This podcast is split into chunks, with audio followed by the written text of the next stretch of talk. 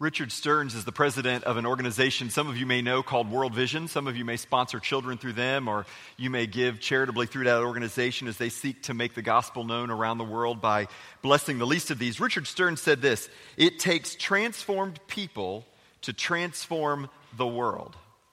It takes transformed people to transform the world. You know, that's what Christmas is all about. When Jesus came into the world over 2,000 years ago, it was to change things. It was to make things different. It was to make a way for those of us who were far from God, which was all of us, to be, make a way to get back to God. Jesus changed things. Christmas changed things. We've been talking this entire Advent series about how our culture uh, needs a reminder of what Christmas is really about. Christmas is somewhere along the line, it's gotten hijacked. And so we said to be transformed people, to transform the world, we want to do four basic things. We want to worship God fully. We understand that Christmas primarily is about worshiping God for his incredible gift that he has given us in Jesus Christ. So we're going to worship fully. And we believe that if you worship fully, based on Romans 12, verse 1 and 2, we looked at this a couple weeks ago, that it will change you. It will transform you from the inside out. It changes the way you think, it changes the way you react. And don't we need a mindset change at Christmas in our country today? Last week, we talked about spending less. We, we didn't say you couldn't spend anything, we just said spend less. And I challenged you with this question Are you giving gifts to people who can afford to take a vacation this Christmas? Are you spending most of your money on gifts for people who can afford to take a vacation? Here's the Advent conspiracy challenge to spend less, not to spend nothing. My kids all Christmas have been worried they're not getting any Christmas presents. Sherry and I've just let them think that. Not to spend nothing, but just to say, can we find some balance between how much we spend on Christmas gifts and maybe take some of what we would have spent on gifts and instead invest it in eternal things, in kingdom things, to give more to the cause of Christ? Do you know that Americans will spend an average of $700 each on Christmas gifts this year? Every man, woman, child in America. That's an average. Some of you saying, I don't spend that much. That just means somebody else is spending more than you. Because that's how much it is per average. If you add that up and you do the math, it means that Americans this year will spend $210 billion on Christmas gifts. Now, let me just do a little math with you this morning. If only 5%, if only 5% of those people were dedicated, born again believers. I'm, we're not even expecting people who aren't believers in Jesus. So if we just say conservatively, 5% of them were born again Christians, and if of that 5%, that means of that 5%, they will spend 10 billion, 500 million dollars on Christmas gifts. So Christians will spend over $10 billion in gifts. Now, if half of those Christians would just give half of the money they would normally spend on Christmas gifts to missions, the church in America this year at Christmas time would give, are you ready for it? $2,625 million for the cause of Christ around the world. Let me tell you what that would buy. Here is our grown up Christmas list. If every Christian in America not even every Christian in America, if half of the Christians in America would just spend half as much money on Christmas gifts and give the others to mission, this is what we could accomplish. We would employ 150,000 indigenous missionaries and pastors in closed countries. That would cost us $330 million. We would quadruple the total money spent on missions to unreached people groups. That would be a billion dollars. We could eradicate polio from the planet from the planet for $500 million. We could quadruple the annual operating budget of Habitat for Humanity for $480 million. We could provide a million of the world's poorest people with vision care, limb braces, and prosthetics for $200 million. We could provide Christ based career training to 100,000 unemployed or welfare dependent Americans for $100 million. We could finance Christ centered efforts to end human trafficking, trafficking, and that would cost us $15 million. That all would total. That would all total $200 billion, $625 million if half of the Christians in America spent half of the money they normally spend on gifts and instead gave it to missions. So I thought it would be fun for us to say, well, what would that look like at Southside? What would our grown up Christmas list look like if we were able to give more? If half of the members of Southside Baptist Church were to just, and let's just say Southside, maybe we don't spend as much on Christmas. So let's just say we as Southsiders only spend half as much. So we only spend $350 per person on Christmas gifts. If half of us would take half of that, that would be $175 each. We would collect over $50,000, which is our goal for missions this year for the Advent tree. Listen to what we could do in the city of Jacksonville. We could stock 100 4 by 4 food boxes for $7,500. We could provide water lines for two residents of the Larson community for $5,000. We could provide comprehensive care for two exploited women for $5,000. 10 people could get job training through second helpings for $6,000. That would just be what would happen in Jacksonville. Listen to what could happen around the world. We're st- we still haven't spent all the $50,000 yet. We could send every one of our Southside Baptist Church missionaries on a summer retreat for training this summer for $2,500, every one of them and their children. We could support one of our college students who's working with Youth with a Mission, support Michael Schock for one year for $6,360. We could provide 30,000 Bibles in Arabic into closed countries for $4,000. The Underwoods, their little girl Lydia, we could pay for her diapers for an entire year because that's important. For, for the other members of Southside who are on the mission field, they have four children in school. We could pay for their schooling for an entire year for $9,284, and we could provide housing and salaries for one of our Southside missionary families for one month for $4,230. The total price tag, $50,000, if half of the members of Southside just gave half of the money they normally spent for Christmas to missions. Welcome to the Advent conspiracy. Now, you, you, listen to these numbers and you think, well, that's, that's doable. I mean, that's, that's manageable. We could make an impact. We could make a difference in our city, in our world. And you hear those dollar signs, but do you rec- realize, and I hope you know, that people are more than dollar signs? These represent not just lives, but these represent lives that, that face an eternity separated from God if they don't hear the message of the gospel in a language they can understand and in a way that it will reach them. And it's our privilege and responsibility at Christmas time to deliver the best news to the people who need to hear it the most. How do you put a price tag? How do you evaluate the value of a single human life? In 2008, Time magazine ran a story where insurance companies got together and they determined that the value of one year of quality life was worth $50,000. In other words, if the medical expenses to extend somebody's life for more than, for, for, was more than $50,000 was not one year, they didn't think it was financially viable to do it. Stanford University came behind them and said that no, it's really more like uh, the, the value of a human life for one year is $129,000. But this will make you feel better.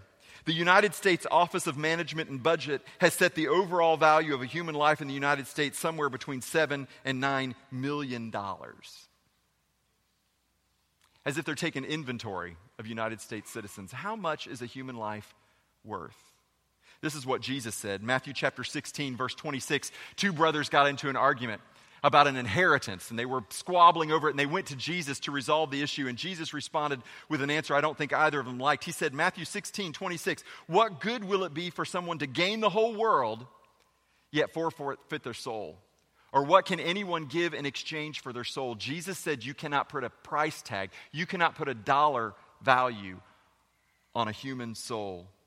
He said this in Matthew 6, verse 19 and 21 Do not store up for yourself treasures on earth where moth and rust and thieves destroy, and where thieves break in and steal, but store up for yourself treasures in heaven where moth and rust do not destroy, and where thieves do not break in and steal. For where your treasure is, there your heart will be also. Where is your heart this Christmas season? Do you have a heart like God, which is a heart for people? Jesus said, Where your treasure is, there your heart will be. Jonah chapter 2, verse 8, the prophet Jonah says this Those who cling to worthless idols forfeit the grace that could have been theirs.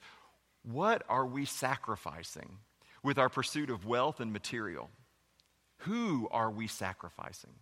The grace that could be ours if we recognize that you cannot put a dollar value on a human life. Here's the value of a human life the value of a human life is not determined by how much wealth he collects, but how much of himself he has given away. It's not about what you've got in your bank account. It's not even about the amount of stuff that you have. It's about how much of yourself are you willing to give away? This was demonstrated for us at Christmas time when God took on flesh and came to live among us. Listen to what it says in 2 Corinthians verse 8 and 9. For you know the grace of our Lord Jesus Christ, that though he was rich, he had all the glories and all the wealth of heaven. Though he was rich, yet for your sake he became poor, so that you, by his poverty, might become rich. Philippians chapter 2, verse 6 through 8 says, He had equal status with God, but didn't think so much of himself that he had to cling to the advantages of that status no matter what. Not at all. When the time came, he set aside the privileges of deity, took on the status of a slave, became human. Having become human, he stayed human. It was an incredible, humbling process. He didn't claim special privileges. Instead, he lived a selfless, obedient life, and he died a selfless, obedient death and the worst kind of death at that a crucifixion. The value of a human life is not determined by how much wealth is collected, but by how much of itself is given away. And Jesus gave away everything that we might have life. And that's what we celebrate at Christmas time. What is it that we could give in exchange for what God has done for us? Let me clue you into something God doesn't need your money. God doesn't need your money. What He wants is your heart. But Jesus said, Where your treasure is, there your heart will be also. How do we express our love for a God who has given so much to us?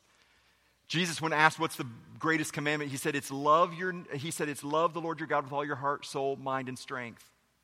And the second one is how you demonstrate the first one. You love your neighbor as yourself. One time Jesus was talking to some of his followers and, he was telling them about what it will be like at the judgment. he said people would basically be sorted into two categories those who loved God with all their heart, soul, mind, and strength and loved their neighbor as themselves, and those who didn't. And as he called those who loved him, listen to what he says to them Matthew 25, verse 34 through 40. For I was hungry, and you gave me food. I was thirsty, and you gave me drink. I was a stranger, and you welcomed me in. I was naked, and you clothed me. I was sick, and you visited me. I was in prison, and you came to me. Then the righteous will answer him, saying, Lord, when did we see you hungry and feed you, or thirsty and give you a drink? When did we see you a stranger and welcome you, or naked and clothe you? And when did we see you sick or in prison and visit you? And the king will answer them, Truly I say to you, read it with me. As you did it for one of the least of these, my brothers, you did it for me. What do you give God at Christmas? You give him your heart. And you do that by loving your neighbor as you love yourself. That may require us to step out of our comfort zone. That may require us to get close to people that we would normally wouldn't be close to. But that's what it means to love God. That's the gift that Jesus wants from you on his birthday. And here's the challenge give Jesus your most expensive present this year by doing for one of the least of these what you would do for him. Doesn't mean you can't do for other people. It just means the most expensive gift you give this Christmas. Would you join the Advent conspiracy by making the most expensive gift you give a gift you give to Jesus by caring for one of the least of these? Let me read to you a paraphrase of what Jesus said to the other half of the crowd that was standing before him at the judgment seat. This paraphrase is also from Richard Stearns. He said, For I was hungry while you had all you needed. I was thirsty, but you drank bottled water. I was a stranger, and you wanted me deported. I needed clothes, but you needed more clothes. I was sick, and you pointed out the behavior that led to my sickness. I was in prison, and you said I was getting what I deserved. Southside, that's not the message of the gospel. The message of the gospel is a gift that's given to those, the least of those who deserve it. That's the message of Christmas. That while we were still sinners, Christ died for us. We communicate that message as we reach out and bless others. And listen, some of you who are here today, you need to understand this morning the value that God has placed on you. That God would spare no expense for you Maybe you're here and you're only here because you came to hear a, a, mother or a father or a grandparent in the senior adult choir or a child, and you need to know that the message of Christmas is that God has placed infinite value on you because He would send His Son to die that you might have life, that He would become poor so that you could become rich. That's the message of Christmas. There's no better gift you could ever get than the gift of eternal life that's made available through the gift of His Son, Jesus. And this morning, that invitation is for you. We're going to have a time to sing together. Uh, a Christmas carol that you, you may not sing very often, but the text is so beautiful. It, it asks the question, What can I give him? And it answers its own question I give him my heart. Maybe today you would give your heart to Jesus Christ. For others of you, maybe now would be a time that you would want to come and you would want to make your Advent conspiracy gift in one of these boxes. Maybe for others, you just want to come and kneel and pray at these steps. But my invitation for you this morning is to consider the incredible value that God has placed on every person and the incredible value that God has placed on you. Receive that gift and give Him the only thing worthy of giving in exchange, and that is your heart and your life. Will you pray with me?